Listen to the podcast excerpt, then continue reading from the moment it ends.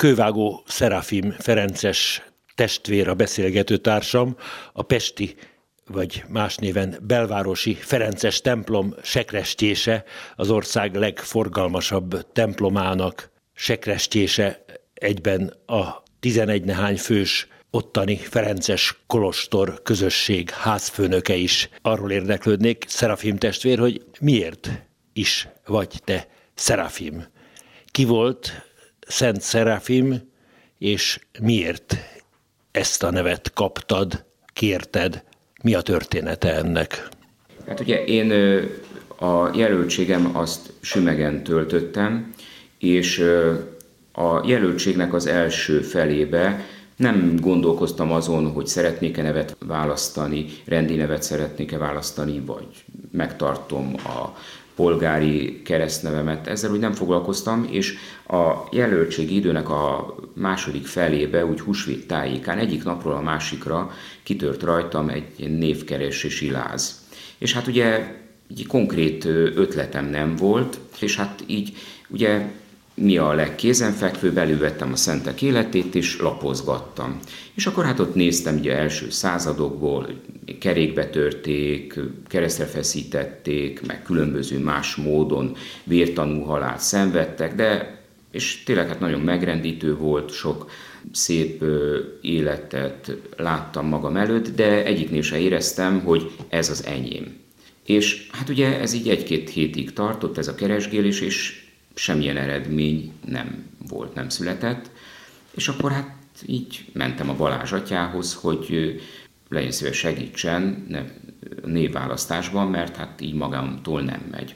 Barsi Balázs atyához. Igen, igen, igen. És akkor, tehát hogy a Balázs atyával nekem addigra már egy nagyon jó kapcsolatom volt, nagyon sokat viccelődtünk, ugrattuk egymást, és akkor hát így a Balázs atyának előadtam, hogy segítsen a névválasztásba, és akkor a Balázs atya mondta, hogy ha, persze, mit képzelsz te? Hát keresd meg magadnak a saját nevedet. És akkor hát ugye meg, ugye mindig szerettem ugratni a Balázs atyát, és akkor így mondtam neki, hogy hát ez igen Balázs atya, ez aztán a keresztényi szeretet. Ide jövök segítséget kérni, és ezt a választ kapom. Hát, köszönöm szépen.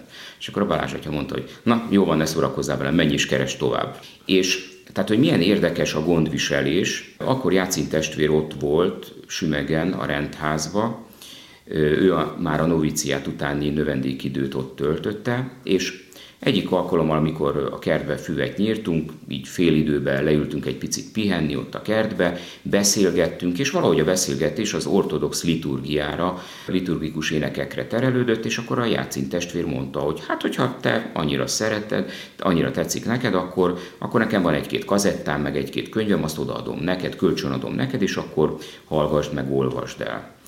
És hát aztán a játszint egy-két nap múlva, amikor eszébe jutott, oda is tette az ajtó mellé, és az első kis könyv, amit a kezembe vettem, az Szárovi Szent Szerafimnak az életét mutatta be. És ahogy elkezdtem ezt a kis 40-50 oldalas kis könyvet, inkább csak füzetecskét olvasni, 5-10 oldal után teljesen egyértelműen tiszta volt számomra, hogy én ezt a nevet szeretném választani. A Jóisten nekem ezt adta. És hát ez a, tuda, ez a tudás, ez a tudat, ez az érzés, ez meg is maradt, és akkor hát egy idő múlva mentem a Balázs atyához, és akkor mondtam, hogy megvan a név, és akkor hát én a provinciálistól a Szárói Szent Szerafim után a Szerafim nevet fogom választani. És akkor hát így a Balázs atya nagyon megütközött, hogy egy ortodox szentnek a nevét választom, mert hát hogy Szárovi Szent Szerafim Kievtől 60 kilométerre Szárovba egy ortodox kolostorban élt, és egy nagyon karizmatikus szent volt, és nagyon sok hasonlóság van az ő élete és Szent Ferenc élete közt.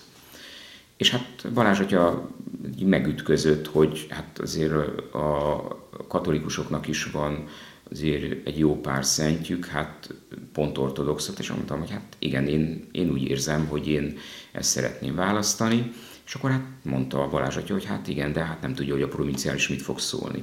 És hát ilyen teljes lelki nyugalommal, békével tudtam mondani a Balázs atyának, hogy hát én azt nem tudom, hogy a provinciális mit fog ehhez szólni, én azt tudom, hogy ezt kérem. Hát és majd a provinciális eldönti.